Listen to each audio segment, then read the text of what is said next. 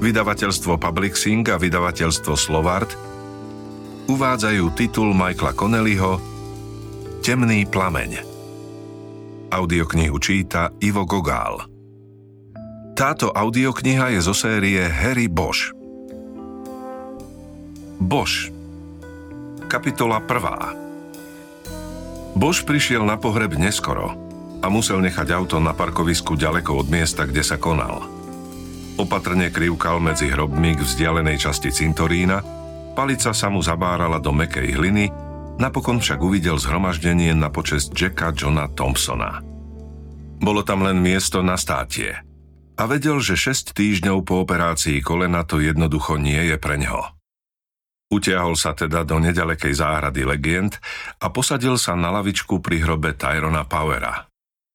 Predpokladal, že je to v poriadku – lebo veď na to ju tam dali. Pamätal si, ako ho matka v detstve brávala na filmy s týmto fešákom. Videl ho v úlohe Zora, aj ako obvineného Američana vo svetkovi obžaloby. Power zomrel na scéne. Utrpel fatálny infarkt pri nakrúcaní akéhosi súboja v Španielsku. Harry si vravel, že to nie je najhorší spôsob, ako odísť z tohto sveta, pri práci, ktorú človek miluje. Obrad trval pol hodiny. Bož bol priďaleko. Nepočul, čo na ňom vravia, no vedel si to predstaviť. John Jack, nik ho nenazval inak, bol dobrý chlap, ktorý venoval Los Angeleskej polícii 40 rokov života, najprv v uniforme a potom ako detektív. Dostal za mreže mnoho gaunerov a naučil to robiť celé generácie nasledovníkov v policajnom zbore. Jedným z nich bol aj Harry. Pridelili ho k legendárnemu vyšetrovateľovi krátko potom, ako ho pred vyše 30 rokmi vymenovali za detektíva a poslali na oddelenie vražd Hollywoodskej divízie. John Jack ho okrem iného naučil, ako rozozná, keď vypočúvaný klame. Raz mu povedal, že klamára najlepšie odhalí iný klamár, nikdy však nevysvetlil, ako k tej múdrosti prišiel. Priamo spolupracovali len dva roky pretože Bož sa rýchlo zacvičil a John Jack sa potreboval venovať ďalším nováčikom. Aj potom však ostali celé roky v kontakte. Bož mal príhovor pri Thompsonovom odchode do dôchodku. Okrem iného v ňom spomenul, ako jeho vtedajší školiteľ zastavil cukrárenskú dodávku, ktorá odbočila na červenú doprava bez toho, aby najprv celkom zastala. Harry sa ho pýtal, prečo prerušuje vyšetrovanie vraždy riešením nepodstatného priestupku a John Jack mu vysvetlil, že jeho žene Margaret sa na večer ohlásili hostia a potrebuje pre nich nejaké zákusky.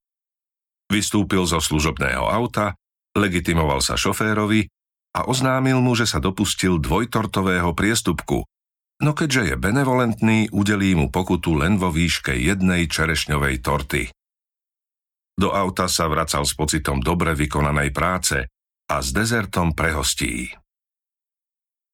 Za 20 rokov na dôchodku tieto historky vybledli spolu s legendou slávneho Johna Jacka Thompsona, pri hrobe sa mu však aj tak zhromaždil celkom slušný zástup trúchliacich. Harry v mnohých poznal kolegov z čias, keď ešte nosil služobný preukaz LAPD. Predpokladal, že aj na kare v Thompsonovom dome bude rovnako plno a možno sa natiahne hlboko do noci. V živote už zažil toľko pohrebov najrôznejších detektívov, že ich dávno prestal rátať. Jeho generácia pomaly, no nezadržateľne prehrávala vojnu s časom. Tento však bol výnimočný. Asistovala na ňom čestná stráž LAPD a skupina gajdošov ako pripomienka na všetko, čo John Jack na polícii dosiahol. Cintorínom sa niesli kvílivé tóny pohrebnej piesne. Museli ju počuť aj v štúdiu Paramount za vysokým múrom. Keď spustili truhlu a ľudia sa začali rozchádzať, Bož dokrivkal k miestu, kde ešte vždy sedela Margaret Thompsonová s poskladanou vlajkou v lone. Keď ho uvidela, usmiala sa. Tak si ten odkaz predsa dostal, Harry, povedala mu. Vďaka, že si prišiel.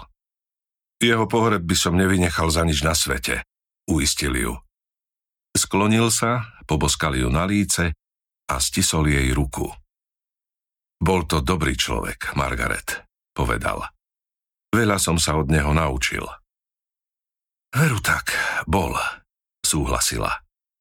A ty si bol jedným z jeho najväčších obľúbencov. Píšil sa každým prípadom, ktorý si uzavrel. Bož sa odvrátil a pozrel dolu do hrobu. Zdalo sa, že John Jack má truhlu z leštenej ocele. Vybral si ju sám, prezradila mu Margaret. Vravel, že mu pripomína náboj. Usmial sa. Je mi ľúto, že som sa k nemu nedostal, zamrmlal. Myslím, ku koncu. To nič, Harry, uistila ho. Operovali ti koleno. Mimochodom, ako to vyzerá? Je to zo dňa na deň lepšie. Onedlho budem chodiť aj bez palice. Keď robili kolená Johnovi Jackovi, vravel, že sa mu začína nový život. Bolo to pred 15 rokmi. Bož iba prikývol. Z jeho pohľadu to znelo trocha prehnane. Prídeš aj na kar? Spýtala sa ho. Mám doma niečo výhradne pre teba. Od neho. Prekvapene na ňu pozrel. Od Johna Jacka? Veď uvidíš. Je to niečo, čo mám dať len tebe a nikomu inému. Pri niekoľkých limuzínach na najbližšom parkovisku sa zhromaždili členovia rodiny. Vyzeralo to takmer ako dve generácie detí a vnúčat. Smiem ťa odprevadiť k limuzíne? Spýtal sa Bož. To by bolo od teba milé, odvetila Margaret. Kapitola 2. V skutočnosti prišiel na pohreb neskoro, lebo sa ešte zastavil v cukrárni Gelsons po čerešňovú tortu. Odniesol ju do bungalovu na Orange Grove, kde John Jack a Margaret spoločne prežili vyše 50 rokov. Položili ju na stôl v jedálni k ostatným podnosom s jedlami a zákuskami. V dome bolo naprasknutie. Pozdravil sa s pár ľuďmi Ďalším podal ruku a pretláčal sa ďalej za Margaret. Našiel ju v kuchyni. Skláňala sa nad rúrou s chňapkami na rukách. Snažila sa niečím zamestnať. Harry, zvolala. Prinesol si tortu? Áno, odvetil. Nechal som ju na stole. Otvorila zásuvku a dala mu z nej nôž a cukrársku lopatku. Čo mi tu teda nechal? Vyzvedal Bož. Neponáhľaj sa tak, brzdila ho. Najprv naservíruj tortu a potom choď dozadu do jeho pracovne. Sú to druhé dvere naľavo na zadnej chodbe. Máš to na stole. Nemôžeš to prehliadnúť. Vrátil sa do jedálne a nakrájal tortu na 8 kúskov. Potom sa znova pretlačil cez hostí na chodbu, ktorá kedysi viedla k domácej pracovni Johna Jacka.